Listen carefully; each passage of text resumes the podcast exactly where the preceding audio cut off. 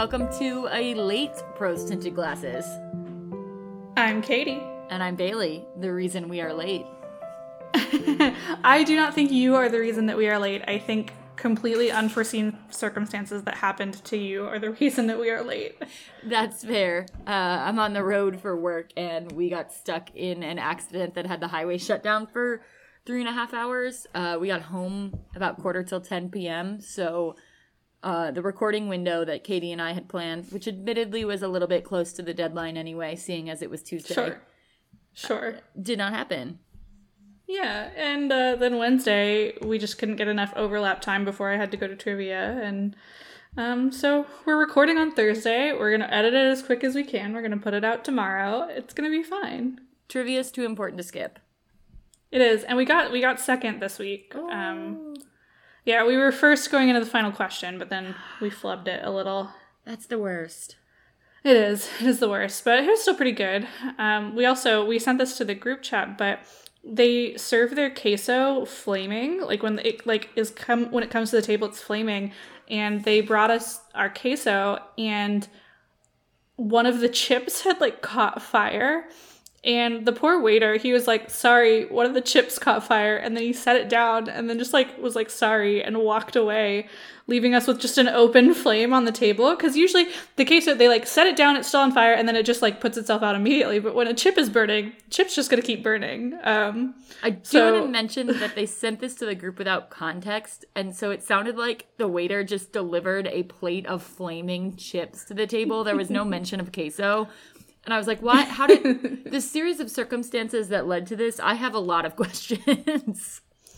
which is fair. But yeah, so Lauren had to like blow the fire out like you would blow out candles on a birthday cake. Um, Welcome was- back to the stage. And then there was a lot of there was a lot of smoke. It was really interesting. Um, it was an interesting experience.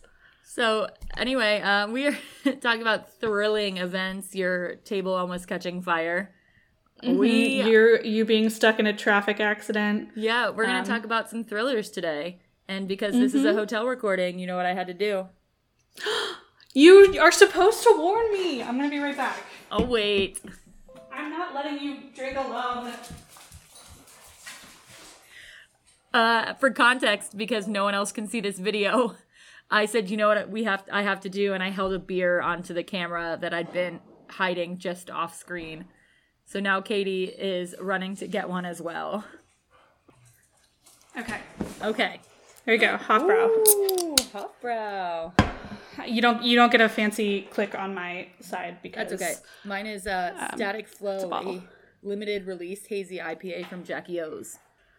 We have our beers, we have our thrillers. Uh, let's go. All right. Yeah, thrillers. So it's a it's a genre of lots of there's a lot of breadth in the genre. Um, there's a lot of crossover with mysteries. Like, not all mysteries are thrillers.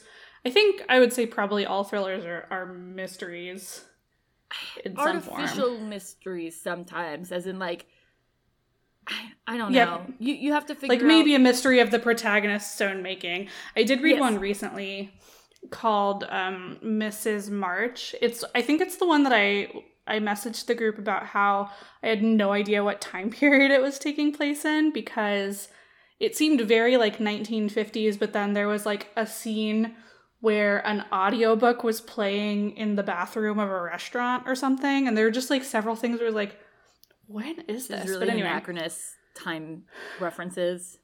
yeah, totally. But it was funny because um like there really wasn't a mystery. It was just like the protagonist slowly going insane. But it felt like a mystery to the protagonist, I'm sure. Absolutely. So, and yeah. and there were elements where it's like is this a mystery? Like is are these things that she's like basically hallucinating really happening or not? Yeah, that feels like I guess that's what I mean when it's not when not all thrillers are mysteries, but like as a general rule, you can say they're trying to figure something out. For sure, for sure. We have never really discussed thrillers on this podcast um, in depth. We have touched on them a lot in what are we currently reading, in wrap ups, in book of the year stuff, uh, but we have not gone into any specific thrillers particularly, nor have we done sort of an, a broad overview of thrillers. and I want to say from like a fandom perspective, but I don't really feel like there's a thriller fandom. There is kind of like um it is a genre that inspires strong feelings, I feel like. Yeah, I, I think that that's true. I would say that I like thrillers are what got me back into reading. Like probably like four or five years ago at this point, I went through a long um, period of time, like in college a little bit, and then mostly post college, where I just like just didn't feel like I had time to read or I didn't feel like I had the focus. And really, thrillers are what got me kind of hooked back in. I feel like the first two that I really really enjoyed that I that I read were um, Megan Miranda's All the Missing Girls and uh, The Last Time I Lied by Riley Sager. And Yes. those two authors kind of remain two of my like perennial like I'm always going to pick up the next thing that they write, which we'll we'll touch on them specifically a little bit more later, but f- again, 4 or 5 years ago I picked up some thrillers and then I just started reading thrillers like kind of an unhealthy amount. Like it was pretty much all I read for maybe a year and a half, 2 years and uh I really enjoyed them, but it did get to a point eventually where I was like, I can predict what's going to happen here very easily. Yeah. That I remember when you went through that phase of like, oh, I I fucking know what's gonna happen in all of these books right Mhm. away.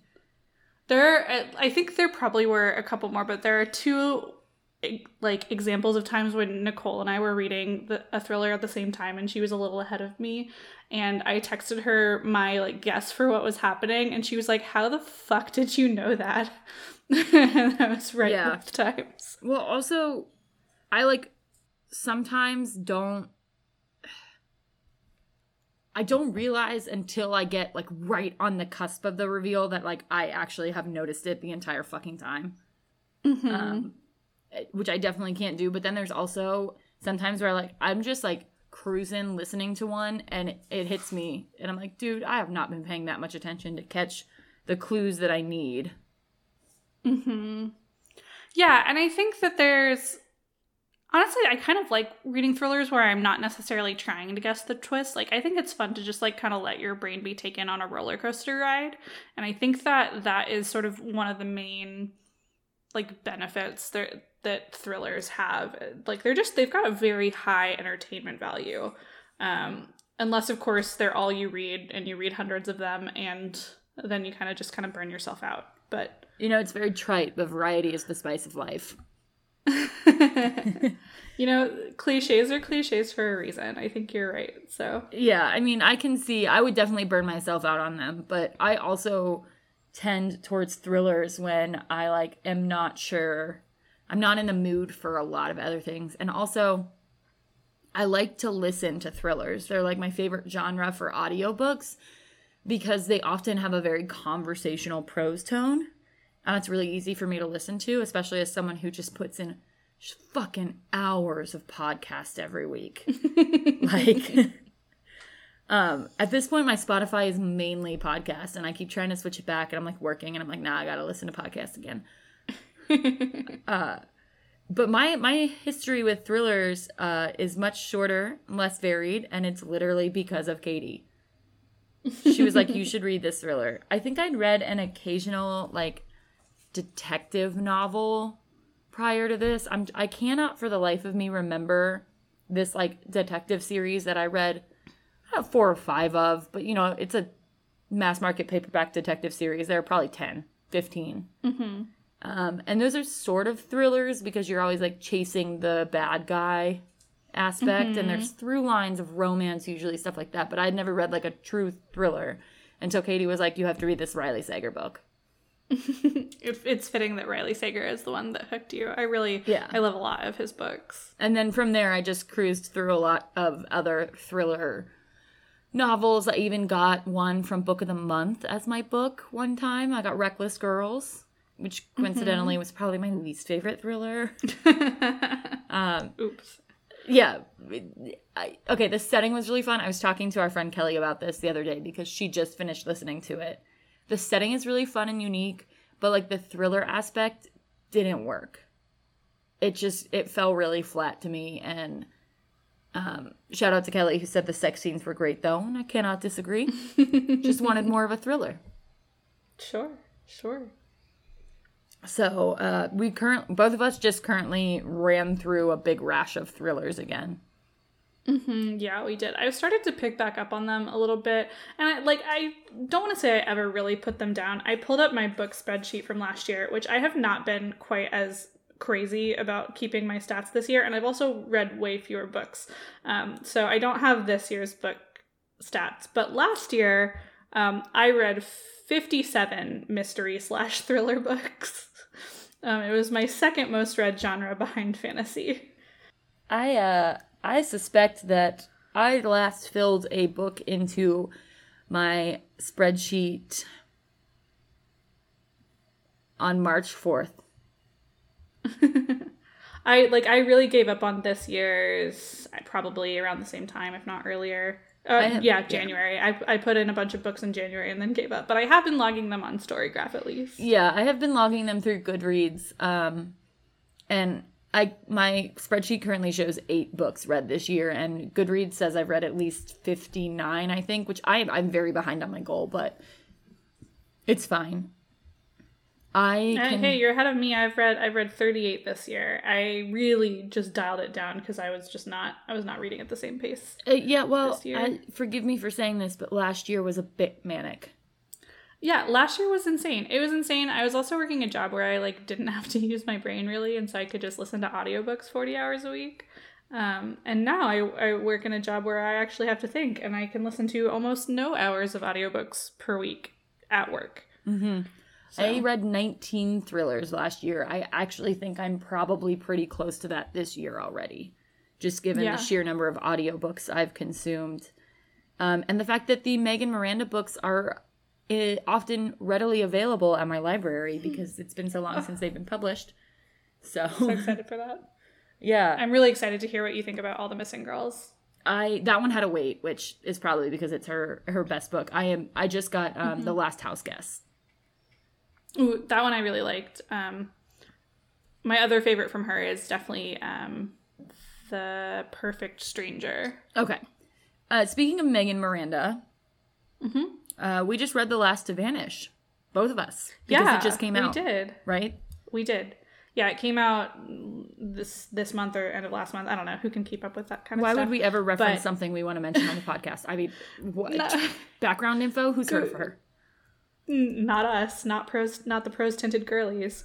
Um, but it, it was released this summer for sure, and I like I said, I really liked like her her run of three around. It was like I think it was all the missing girls, uh, the perfect stranger, and the last house guest. I really liked all three of those, and then she's released a couple in the interim that I just was not as big a fan of. Um, like such a quiet place and uh, i don't know there was another one i can't think of off the top of my head but uh, they're like they were fine. They were totally serviceable thrillers but they just didn't hook me the same way that her earlier books did and i, I say earlier i think she had, had released a lot more before she kind of took off. I'm just saying early in in relation to my experience with her um, and she's also wrote a bunch of like kind of like YA-ish thrillers that I've read a, several of and that were like fun, but you know, YA thrillers and, and adult thrillers are just kind of, you know, different different flavors of book. So Yeah, I think the only one that's ever managed to YA wise catch my, mm, and I'm not even sure it's fully YA, was uh, The Girls I've Been Before, or the, the, yeah, the girls I've been. yeah, The Girls I've Been, yeah. That one's really good. I have a couple of other YA thrillers that I can recommend later that I think you might like that I really enjoyed. But back to Megan Miranda. Um, when I read The Last to Vanish, I like I really I got that feeling that I had the first time I was reading her, where it was it just like it gripped me. Um, the story was really compelling. The twists were like good and not that predictable. Like there were like you could pick up hints and they all made sense when they were revealed, but it wasn't like I couldn't like see it from a mile away. You know, I, I didn't already have the puzzle put together in my head, and I really really enjoyed it. I think I only got close once. Like my guess. Yeah, you well you, you I feel like you had like half like a third to half of it. Yeah, so There, get- it was just like a much bigger picture. I have failed the spoiler warning. We have finally we made it. We had a good like three ep- run, three episode run of spoiler warnings. We are gonna Dang do it. some spoilers. So if you have not read these books, turn us off. I guess. and Anyway, um, I I guessed it was um that I can't even remember her name now. Oh my god. Her, the aunt, quote unquote. Yeah, the lady who runs the Ce- inn. Cecilia? That doesn't sound right. No, it doesn't. Celeste. Celeste. Okay, Celeste. Okay, I was I was pretty close with Cecilia. Yeah. I'm gonna give myself that one. I will. Um, I guessed Cecilia was Celeste. Celeste was involved. Um, it was like halfway through the book, and I I messaged Katie, and I was like, "Do you want to hear my like harebrained, no evidence suspicion halfway through this book?" Which because Katie had I already finished it. always do. And I was like, Celeste is involved. It's Celeste. And turns out like she was part of this bigger picture. I wouldn't say that she was like involved involved, but she was she played a huge role in how some of this went down and then also like how it continued to not be a thing. Yeah, like she was not the bad guy, but she was involved in the larger badness. The larger badness and the cover up over what created it. Mhm. But I I really loved it. I just really clicked with like the setting, the voice of um the main character, Abby. Um I did not like that the narrator kept saying Appalachia Appalachian. Appalachia. Yeah. That was one of the first things that I messaged Bailey about. I was like, "They're I'm listening to this audiobook and they're pronouncing Appalachia wrong." And Um, and in case you're not familiar with it, and of course we're not native Appalachians, so if you are, and feel free to correct us, but I've always been taught that it's pronounced like "I'm throwing an apple at you." as a fairly Appalachia. Appalachian adjacent person, it's Appalachia. So I it was like grinding on me the whole novel because she just keeps mentioning it. And there were a few things, I think I said one or two to you where I was like, she keeps talking about the AT, but like these are such petty things. I bet her editor had to do with it. Like this whole entire novel, they're like right next to the AT and they see through hikers. And never once does she like just call it the AT which is something you would do. You would not say the Appalachian Trail every single time you're referencing the Appalachian Trail. Mm-hmm. and Generally. you certainly wouldn't say the Appalachian Trail. Right. And then there was one passage where she like described how they only use swatches of white paint on trees to mark the trail. Those are called blazes. Like those are trail blazes. And that's a really common way of marking trails. And so to like go through this whole passage describing it and never once call it a blaze, I was like, what? It's a, It feels like she did a like Megan Miranda did a lot of really good research to make it feel authentic, but she just like ultimately is not like an outdoorsy hiker person. And so she like learned about blazes but like didn't didn't like immerse herself in it to like understand like what a like that it's a blaze. or maybe just assumed that also like like she originally didn't know what a blaze was that her readers generally wouldn't know what like a trail blaze was Well, but I think even in that case, I think she would have like described it as like a patch of white paint or whatever, and then be like, and that's called a blaze. mm-hmm i think that's what got me is that it never like said it described it but it was never like oh those are known as blazes which you like i am a pretty outdoorsy person i've hiked a section of the ate very small section um but like even i know from like base level research what a, a blaze is and so people who are like who would be that close to the trail i assume would be a lot more casual with references like that but i don't know what do i know i've never lived in a trail town Mm-hmm. Yeah, I I am not outdoorsy, so I will defer to you on all outdoorsy things. I just I do happen to know how Appalachia is pronounced, and that really bothered me. Are you okay? that made Bailey choke. they went the beer went down the wrong pipe yeah um other than that though i again i like really liked the book. I the main character was great. The novel really captured like the frenetic energy that she was running around with at the end like trying to figure this out. Um and i actually didn't know who was ultimately like there were there were like two bad guys in this story and i didn't know who the second one was. I had no fucking idea because she did such a good job of hiding him in plain sight Yeah, I thought it was really funny when because when we were talking about it, I told you how like right like a little bit before the reveal like so close to the reveal that i don't feel like i get credit for it but he was around and i was like oh no like it's a bad sign that he is still here while all this is happening That's how I Um, felt and- too.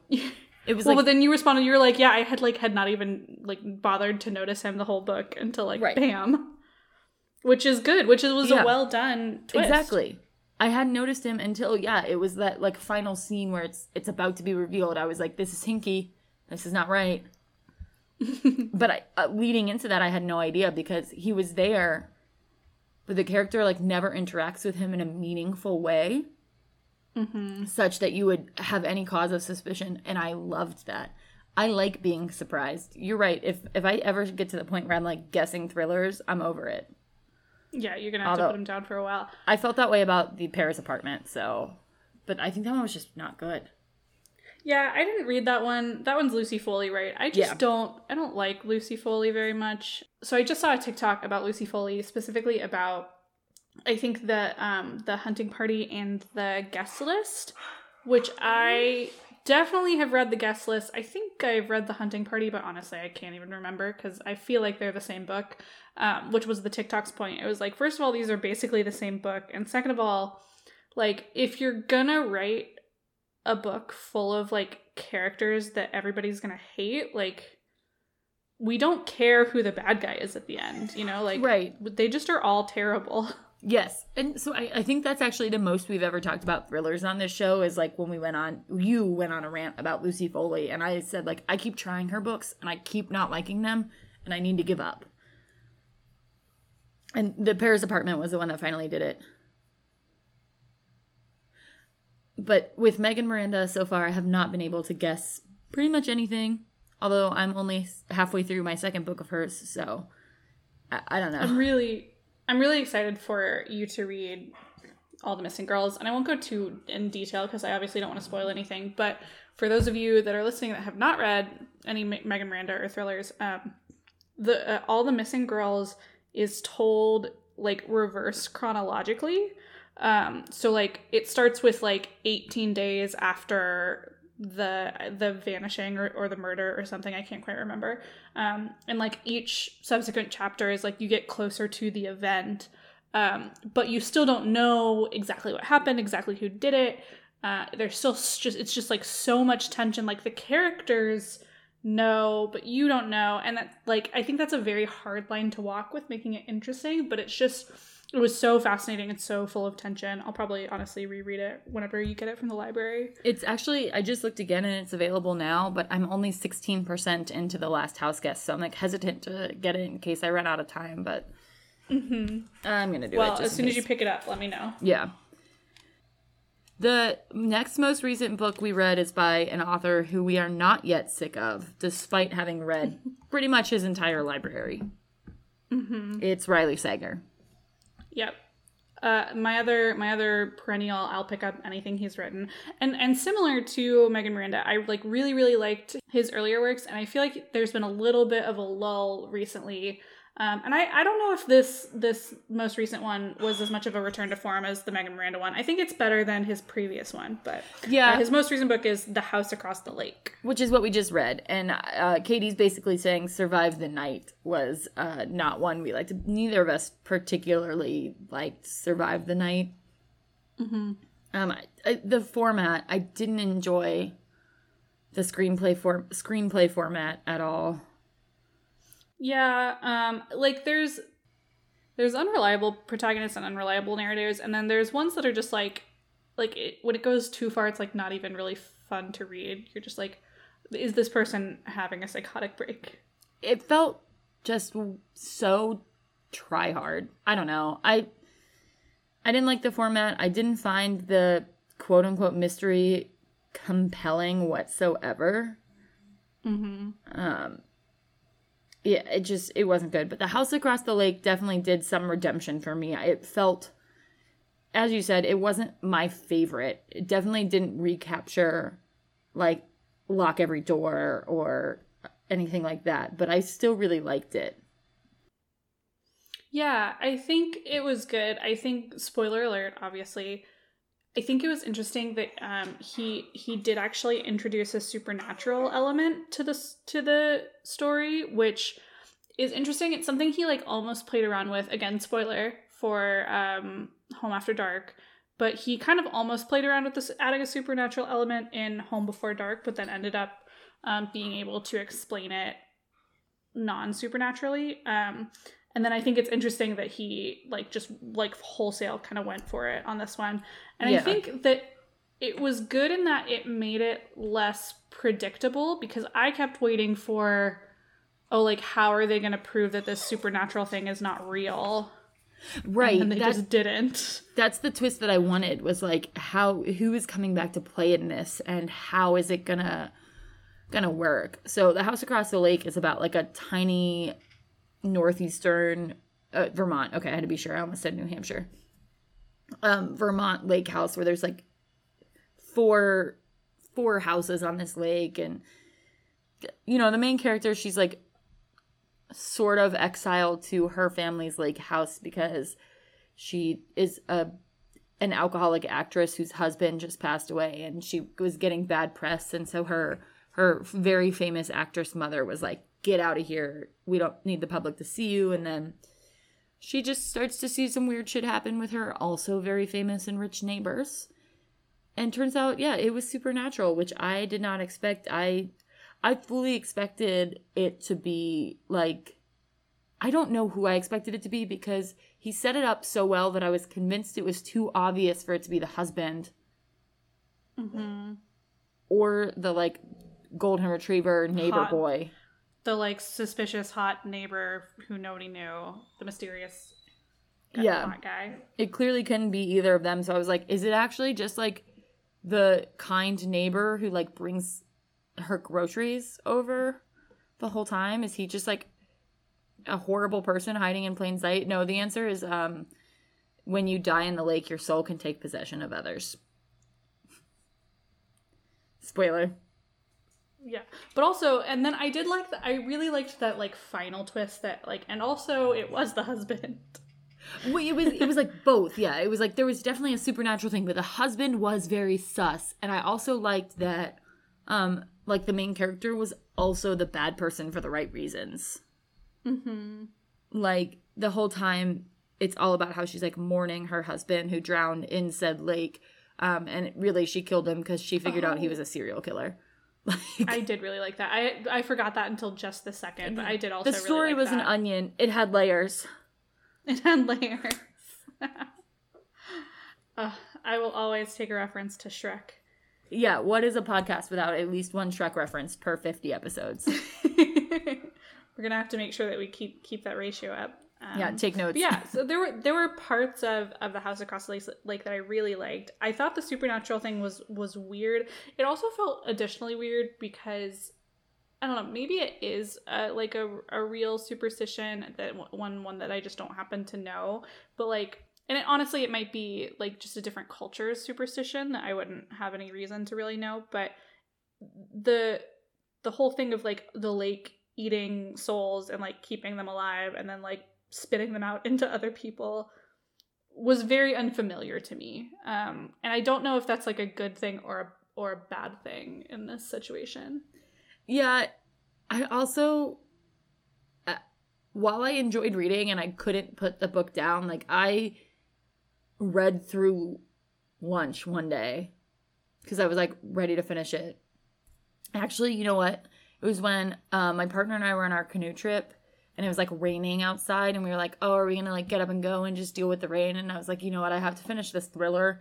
I'm super invested and it's raining anyway, so we might as well just wait till it's not raining. Let me sit here and finish my book. uh I, I was invested the whole way but i do still like in retrospect also think that the supernatural element feels um like shoehorned into the end very quickly we got no hints of this supernatural element except for one character mentioning the super superstition and then all of a sudden like the entire explanation hinged on being possessed by a dead person's soul Mm-hmm. It was very weird. Uh, Like I said, good things and bad things. I also I think it's interesting. Like there aren't that many actual similarities between The Last to Vanish by Megan Miranda and The House Across the Lake by Riley Sager, but they feel very similar to me in hindsight. Um, oh, Bailey looks I like she's got a this. point to make. You have a thought on this? I think also I'll just say like my my thought. I think that the a large part is just that they take place in really like isolated woody areas, um, and I think that the protagonists feel kind of similarly like desperate and isolated. Um, but I don't know. What what are your thoughts on it? You seem excited. Very similar about the isolated setting. It is um, a closed door mystery without being a closed door mystery.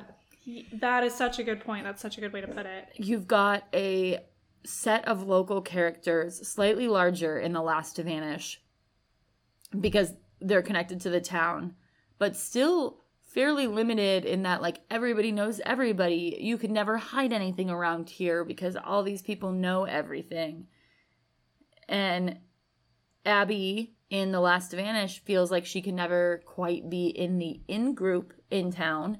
And in The House Across the Lake, uh, our main character Casey is the in group, and she's watching the new out group. These this rich model that has purchased the house across the lake.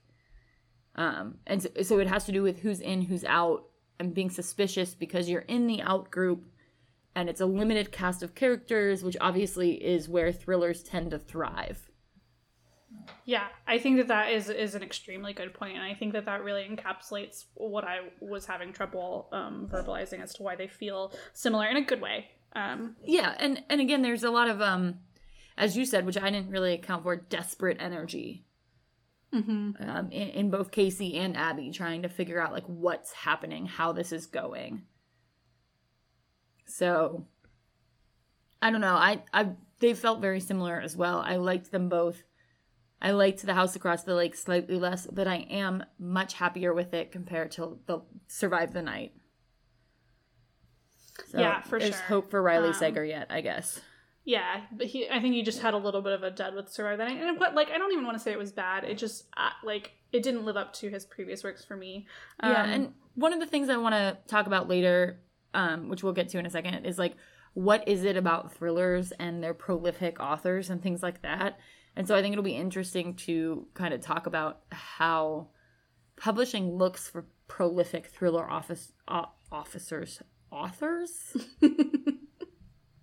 one of those words. how it looks for them versus um, some other genres, but we can get to that later because I do have another um, like thriller comparison to make, kind of. So in House Across the Lake, we've got like a little bit of like supernatural, not real life element, which is not super usual in thrillers. Um, and then we've got Blake Crouch, who manages to wrap thrillers and sci-fi into one. Yeah, Uh, we just we both read Upgrade recently because we are big Blake Crouch people. I think Dark Matter was one of the first books we talked about being like we both were like, oh my god, yes. hmm and I feel like that was a Nicole recommendation. I think that she has loved Blake Crouch for a long time. I think she read his other series, which I haven't gotten into yet, but it's um, something about pines, wayward pines, or something like that. Um, Uh, I know that I read Dark Matter as a part of a book club in in my city, and we all it was like the first one we read, and it was just the the best one we read too. I think, but when Nicole suggested it, I probably was like, oh my god, yes. Yeah, sh sh that might be right. She definitely suggested it to me, and that's when I first read it. But Blake Crouch has uh, has become. I feel like this is like my little triumvirate of authors that like I after I finish their book, I immediately look up like what book they're releasing next year, and then I just like feel hype about it for like an entire year basically. Um, until they release it. I think Upgrade did come a, a couple years late, but I think um, you know Dark Matter obviously is great. Recursion was really good. Um, it was I like to say it was like a little bit too complicated for me. I really need to read it again, but like it threw me for a loop, and I like ha- I like I needed to be like writing down and like diagramming the plot because Recursion which, for like- you for a loop? Really? That's what the, that's what you're gonna go with? ha ha ha! I'm so funny. But anyway, um, I I really want to read it again, and maybe I'll take more of it in. But it was just a wild, wild ride. Even reading the physical copy of the book, which I don't know if you read or listened to, even reading the physical copy of the book, it was like, hold on, I need like a whiteboard with tick marks. Like, yeah. Um, I did I did listen to it and I ended up I remember slowing it down to like 1.2x speed and like I typically read depending on like the book and the genre I can read anywhere from like 2.8 to like 3.5. Um, I would say like 3 to 3.2 is my my my usual um, and I, I slowed that book way down to try and comprehend what was Yeah. going on. Yeah, I mean, I'm a I'm a solid like 1.25 to 1.5 girl. Uh, so thrillers can sometimes get up to 1.5 for me, and if I if I choose to listen to sci-fi or fantasy, which like let's be fucking honest, I'm not going to. Um, it's got to be like one, and then I get annoyed that it takes like real time, 15 hours to finish the book, so I give up. Yeah. But anyway, back to like Crouch. I would say that for the most part, his books are like not. I'm not sure that I would necessarily call them thrillers, but they are certainly thrilling sci-fi, and it, like they they transcend sci-fi, and I think they do dip their toes into thriller. Um, it's a very like they straddle the line. Um, but I think if you like either genre, you will really like Blake Crouch's book. Right. We did debate Books. including. Upgrade a little bit because it does have so many sci fi elements. But there's also very much like a mystery to be solved in Upgrade, much like much like Dark Matter, obviously, um, and Recursion. So I felt that it kind of fit the bill of talking about how he manages to write what is a very complex sci-fi novel and still have us chasing answers and being led around just at high fucking speeds um, in order for our our protagonist to survive. For sure, for sure. Uh, I think I think I'm gonna blow your mind a little bit about a bit now, because we haven't actually talked about what I thought about Upgrade. I didn't really like it. Oh my god, you've been keeping this from me, and you let me include it in an episode that you and you didn't even like it. I thought I didn't I didn't dis I did not dislike it. I did not like it as much as I was expecting to. Um, and uh, there's still a lot of interesting discussion to be had around it, I think. But but yeah, I like. I, I don't even quite know how to talk about what I didn't like. I'll, I'll say this. I think it would make a really, really, really good action movie. Okay, I was just about to say it's because I was gonna say I don't know if you put this into words, but you didn't like it because it was an action movie. Yeah, yeah. Um, I would love to watch it as an action movie. I didn't really love it as a book. I think he could have leaned more into the sci-fi aspect and less into the we're chasing each other with giant bombs through a sunken um, skyscraper in New York City. Ooh, and you know what really kind of solidified for it for me, um, which spoiler alert for the end of Upgrade, was that whole epilogue where he was like, "We all just need to be more empathetic," and I'm gonna release an upgrade to dial people's empathy up. Um, and it felt It antithetical to the rest of his character too. yeah, it was like the whole thing was he didn't want to upgrade people without their consent, but then he did when he, it was his idea. Um, and it also just felt it felt really preachy, like to the audience. Like we just need to have empathy. And it's not even something I disagree with. Like I think that it's a correct take. I just did not like how it was packaged. That's fair. It did really hit heavy on the like, oh, we had overpopulation, so we tried to solve the famine and we accidentally like made the famine worse. Um, so there, there's like a lot of even more socio commentary than I feel like Blake Crouch usually puts in his other two novels. He's saying like, if we don't change, we're gonna be fucked up, but also we have to make sure that we don't change the wrong way. Mm-hmm. Um, and I think that if he'd leaned more into uh, the protagonist mother's work and how this upgrade came about, it could have been a stronger sci-fi novel. Yeah, I think um I think it just kind of tried to be too many things and I think specifically in the way that it was like really sort of a, like an intimate family story between like him and his sister and dealing with the fallout of his mom stuff and dealing with like leaving his family behind and them thinking he is dead. But then it like had this global scale um and I, I feel like both both scales suffered from it. Like it. i'm sure there's a way to do it. Well i just like i i didn't love it That's okay. That's your opinion. Yeah. It might be wrong. You can't participate in our sign off today. Um, That's fair. Well, not fair, but I will still be participating because I, I know. always I know. right. I'm joking. It's Um, okay. but yeah, it, uh, it, I can see that. It, I don't think it's his strongest novel. I really enjoyed it, maybe just from like, I have uh, prose tinted glasses for the Ah. like genetic editing and the that sort of aspect. The like, what could the changes enacted from genomic changes, splicing it into like viral means of transmission, etc. Um, I also really, really fucking want like hyperloop travel. So Mm-hmm. Yeah, I really like that. they like talked about going between Texas and DC in like a matter of like an hour. I would cry. I mean, I would thing, cry because we're like, moving so such a fast, sm- but This is such a small thing, but like world building wise, he was referring to charge stations because I guess all vehicles are electric or whatever.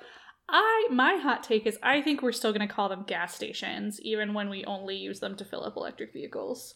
I Yes. think that gas station is too um, too ingrained a term in our culture, and I I think don't- we're always we're going to go to gas stations to charge our cars. I don't end a call. I still hang up. Mm-hmm. Yeah. Yeah, exactly. There are tons and tons of, of like anachronistic. Oh gosh, there's a word for them, and I just saw a TikTok about it, and I'm not gonna remember it. Um, but there's basically a word for things that like we still use as like kind of caricatures of like what they used to be, like things like using a digital picture of a trash can to like represent trash, like the the trash bin on a computer or whatever. Uh, floppy disk for save. Mm-hmm. Yeah, exactly. Um, but I, I think we will continue to call them gas stations, and that is my completely meaningless hot take. Okay, this is this is the hot take that's on a level with me being mad that Megan Miranda didn't call them blazes. So I respect it.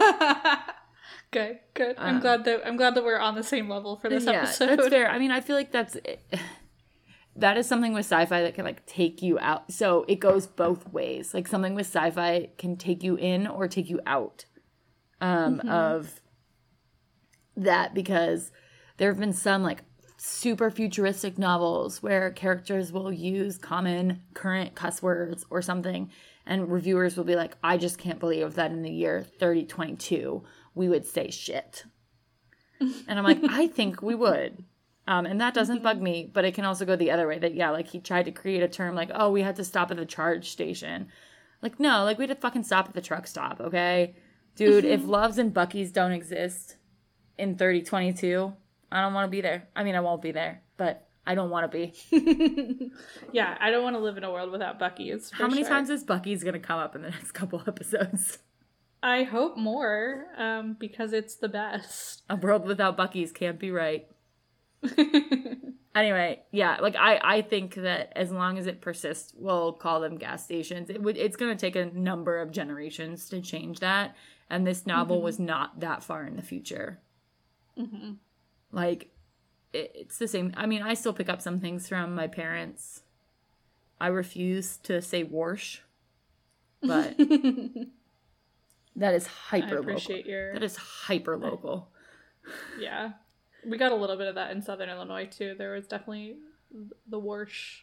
Not everyone said it, but a lot of people did. Yeah, and then like there's there's at least one highway in Cincinnati that has like the name it was and then the name they made it. And the name they made Oh, it sure. sucks and I refuse to call it that. So fuck Ronald Of Reagan. Truly fuck Ronald Reagan. John Hinckley Jr. did nothing wrong except for stalking a, a girl. Back to upgrade.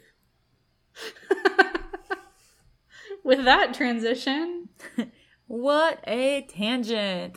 Uh I I really enjoyed it. Like I said, I didn't pick I didn't have all those like petty little things. It did especially the, the second half felt really actiony. Uh, because Mhm. you know, at least there was like him having a cute little adventure. Cute. She tried to shoot him. Um with his sister and like trying to live a life outside of it when he was like moving from town to town with his fake identity for a while. Like at Mhm. least that felt a little more regular. He was still trying to like solve these problems, but it wasn't being chased. And then all of a sudden he like rejoins forces with the federal government and has like a hundred SWAT agents and they're gonna storm a building or some shit. Um, but they all turn on him. Like that just felt so like I don't watch action movies, so I can't come up with a good example, but you know what I mean? Like fucking I don't know, like Tom Cruise or somebody. Fast and the Furious, Mission Impossible. Yeah, Mission Impossible. That's probably the one I was thinking of. So Probably. I don't know. I still really liked it. I I closed the back cover with a very satisfied snap. That's great. I'm glad that you liked it. Um, I think a lot of people like it. I genuinely hope that it gets made into a movie, um, which I will enjoy the shit out of. Um, just wasn't. It just didn't do it for me as a book. When you say it like that, this is also like if you think of all the other like the main three Blake Crouch like sci-fi thriller novels. Um, this is the most eminently like recreatable, I think, in a movie For because um, you don't really need as many like visual effects or explanations. Um, you can watch him fake inject something into him, and he his looks don't change, but all of a sudden he has CGI'd powers. What if conspiracy theory here? Ride with me. Blake Crouch just wants a movie deal, so he wrote a movie book. I would. I would respect it, um, and I think that he did a great job with Upgrade. If that's his goal, It is that's still my goal for Upgrade. it is still really readable, which I think a lot of like it can be hard to make a readable movie script. mm-hmm. I think that action in particular is really hard to make readable, and I do think he did a good job. Um, but it's like action is really hard to put on page because it's so it's so visual. It's so like extra sensory because you want to see like the the fighting moves and you want to like hear everything. And um, I think he did a good job of it. Um, it's just not how I prefer to consume my action content. which Like, is Give me fair. 40 Fast and Furious movies, and I am going to be there in the front row with popcorn. Katie, I have a Um, but I'm not going to read a novelization of Fast and Furious. I have a confession. What? I've never seen a Fast and Furious movie. I'm not surprised by that. Um, I think that you should. Um, the first couple are like fine, but then like right around five, like they just start getting really, really ridiculous in a way that I love so much. Like the most recent one, they literally put a car in space. They drove a car to space. I am not exaggerating. Okay, yeah, I would not be able to make it through that. I just wouldn't be able to It's do it. It's so good, Bailey. It's so good. but I would watch the shit out of Upgrade, and I my I like my I'm fully on board with the conspiracy theory that Blake Crouch just wanted a book a movie deal, so he wrote Upgrade to be a fucking movie deal. And he deal. deserves would, it. It would be so easy to make into a movie, like Mm-hmm. um visually wise. There is some inner monologue sections, but I think you could easily recreate those because he also one of the main things that the character does is he like writes these letters to his family once he has to abandon them. And so I just Mhm. think that that would be super easy for them to recreate um, him to writing those letters as the letters exposition. and the letters be like a like voiceovers. I think that that would be great. yeah, And I think that's why like Dark Matter I think could make a pretty good movie, but so much of what happens in Dark Matter is emotional and I think Mhm. that that's a little bit harder to convey. Um, and then Recursion, I, again, I'm gonna have to reread it. I think it probably would be a good movie. It's just so fucking confusing. so I think Recursion would be like a very serious movie. hmm Like it's an action movie sh- on some level, sure, but it is a very it's, it's Inception. hmm um it's like things are happening there are high stakes but you have got to pay attention to every fucking detail and i think that Mhm. upgrade walks the line of emotional and visual without having that super complicated internal storyline. So uh, yeah i whatever. It's gonna be a movie and we'll fucking watch it. We'll give them money. Uh Absolutely, we will. yeah i haven't seen a movie in like a month and a half and that's the longest i've gone in a long time since the pandemic obviously. Yeah. I saw I went to see Bodies, Bodies, Bodies last week. It What is really the? fun. There was a fucking. It's the Brad Pitt, the Bullet Train. I want to go see that. I'm sure Ooh, it's Bullet Train was super fun. okay. I'm sure it's super dumb, but also like I really want to see it. I actually, I don't know that I would call it super dumb. I think it's really stylized. Um, and there, I really liked it. Is what I'll say about it. Okay, that's fair. Yeah. Okay, so kind of closing thoughts. I did. I did title this "What is it about thrillers?" TM. That's what I kind of wanted to wrap up with. Um, what do you have any thoughts about like what makes thrillers so fucking like prolific's not the word I want to use because I want to use that for the authors. Um, pervasive. pervasive yeah that's a good term and i i do actually have thoughts i have thoughts and it kind of connects to my like greater theory of why people and like particularly women like true crime. Um and i think that it's because again particularly women particularly cis women um we are like so confronted with all of the bad things that can happen to us like constantly. Like from a young age we're taught you know carry your keys in your hand so in case anyone comes up to you you can hit them. Like we are, I we are wear- taught to be afraid Yeah. I wear bone conduction headphones when I run. I don't look anyone in the so eyes. yeah so that you can't ever. yeah, Yeah.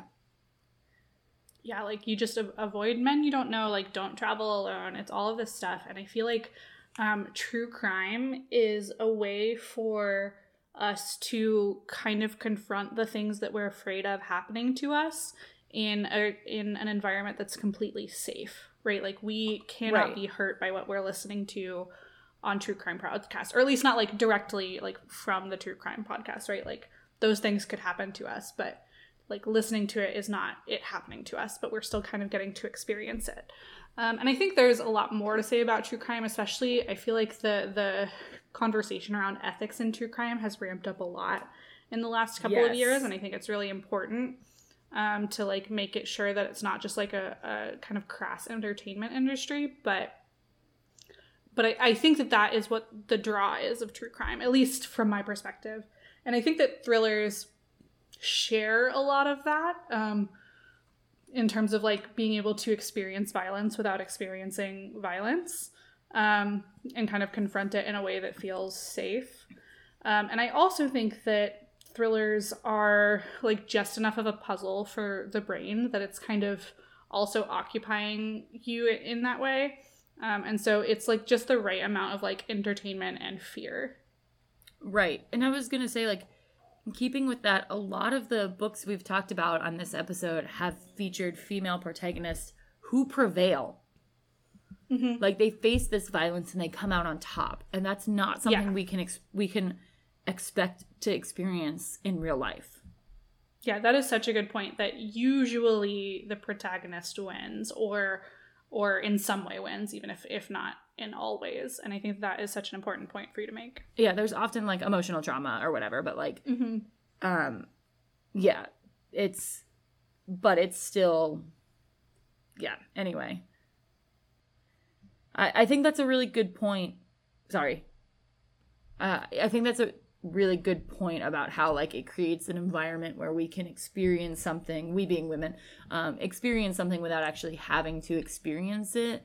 And it still gives the the and it, it gives it like a tiny bit of feeling of control over a situation like that. Like you can read 15 examples of what you could do in a situation like that. And it, it even if it's not truly preparing you for that situation it helps you feel like maybe you did get prepared for that situation Mm-hmm, hmm I also I, I said cis women earlier. I just want to clarify that I meant in terms of like how we were like brought up from a really young age. I think that not as many trans women experience that kind of socialization from a young age because they're presenting as as the opposite sex. Um, but I think that trans women, it's important to note that like trans women face way more violence than cis women. I don't actually know if there's like I, like I don't know the stats on how many trans women really like true crime, but I think it's important just to just to note that like they are much more in danger even than than we are as cis women. And, right Y- you we were conveying the protect trans women. socialization of cis Yeah. women and, and not the experience for all women right now like Mhm. yes it, it it so there there is violence for everyone but cis women especially are raised to expect it more so raised to be afraid of it. Yeah. Yeah. um and that's a huge role yeah i don't have we uh once again on our casual podcast we did not do a deep dive into statistics for the audiences of true crime which i think are maybe not changing in demographic but changing in volume like you said the ethics of true crime are really being called into question lately and Mhm. um, there are only so many ways to raise that Mhm. so it it is interesting. I know there's been a lot of talk about certain podcasts lately. We can talk about it offline. I don't want to call anyone out on air. Um, that's not what I'm here to do. That's not the point of our podcast. No, but it has been interesting to see how how things are changing recently especially with some of the stuff that's come out with people who are in the true crime community and and by that i do i do mean billy jensen i will call him out like Mhm. Yeah.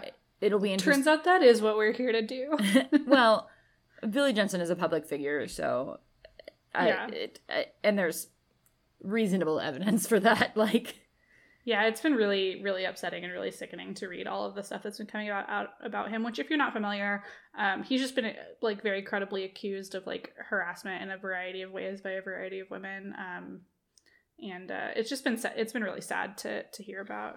yeah and it it also it doubles down it makes it a little bit worse because and this sounds terrible like i believe these women they are victims but also it felt like the podcast he was on was one of the few more even tempered and respectful to victims podcasts.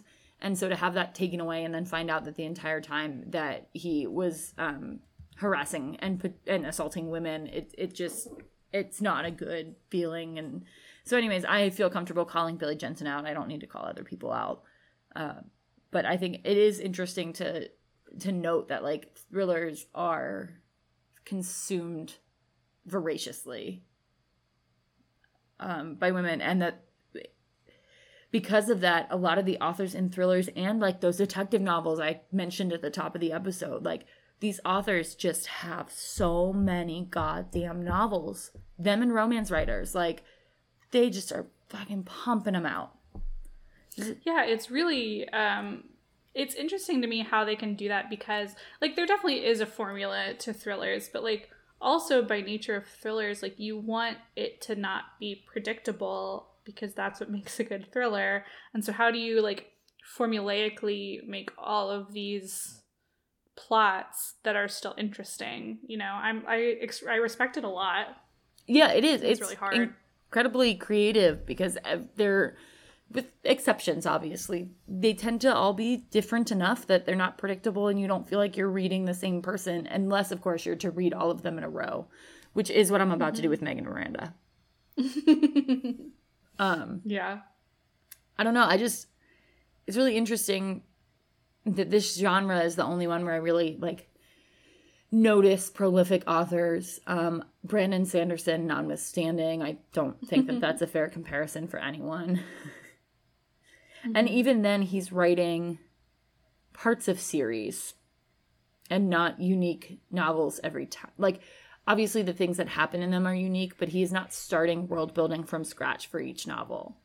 Yeah, yeah, that's a good point. That like I can't think of any like even even in romance like there have started to become it's started to become popular to do like interconnected series or like kind of spin-off series like like the Brown sisters tril- like books where Yeah. They're not really like a, a series but they're all interconnected and it's like a, a larger cast of characters Wouldn't that also be Um, like the off campus series by Elle Kennedy? Because like each one focuses on a different person, but like the other characters will pop up. Hmm Yeah, it's like the actual like series of like one novel to the next is not really important. Like you could read them out of order totally fine, but like you just recognize the larger cast of characters in the larger world. Um, and I can't think of any thrillers that even do that. So like they're really starting from scratch every time. Yeah. And then exactly, and those the detective novels aren't even doing that because a lot of times you're following the same detective through various cases. So like the basic Mhm. world building and like the detective and their oh we definitely shouldn't but we're going to romantic partner a staple in the genre.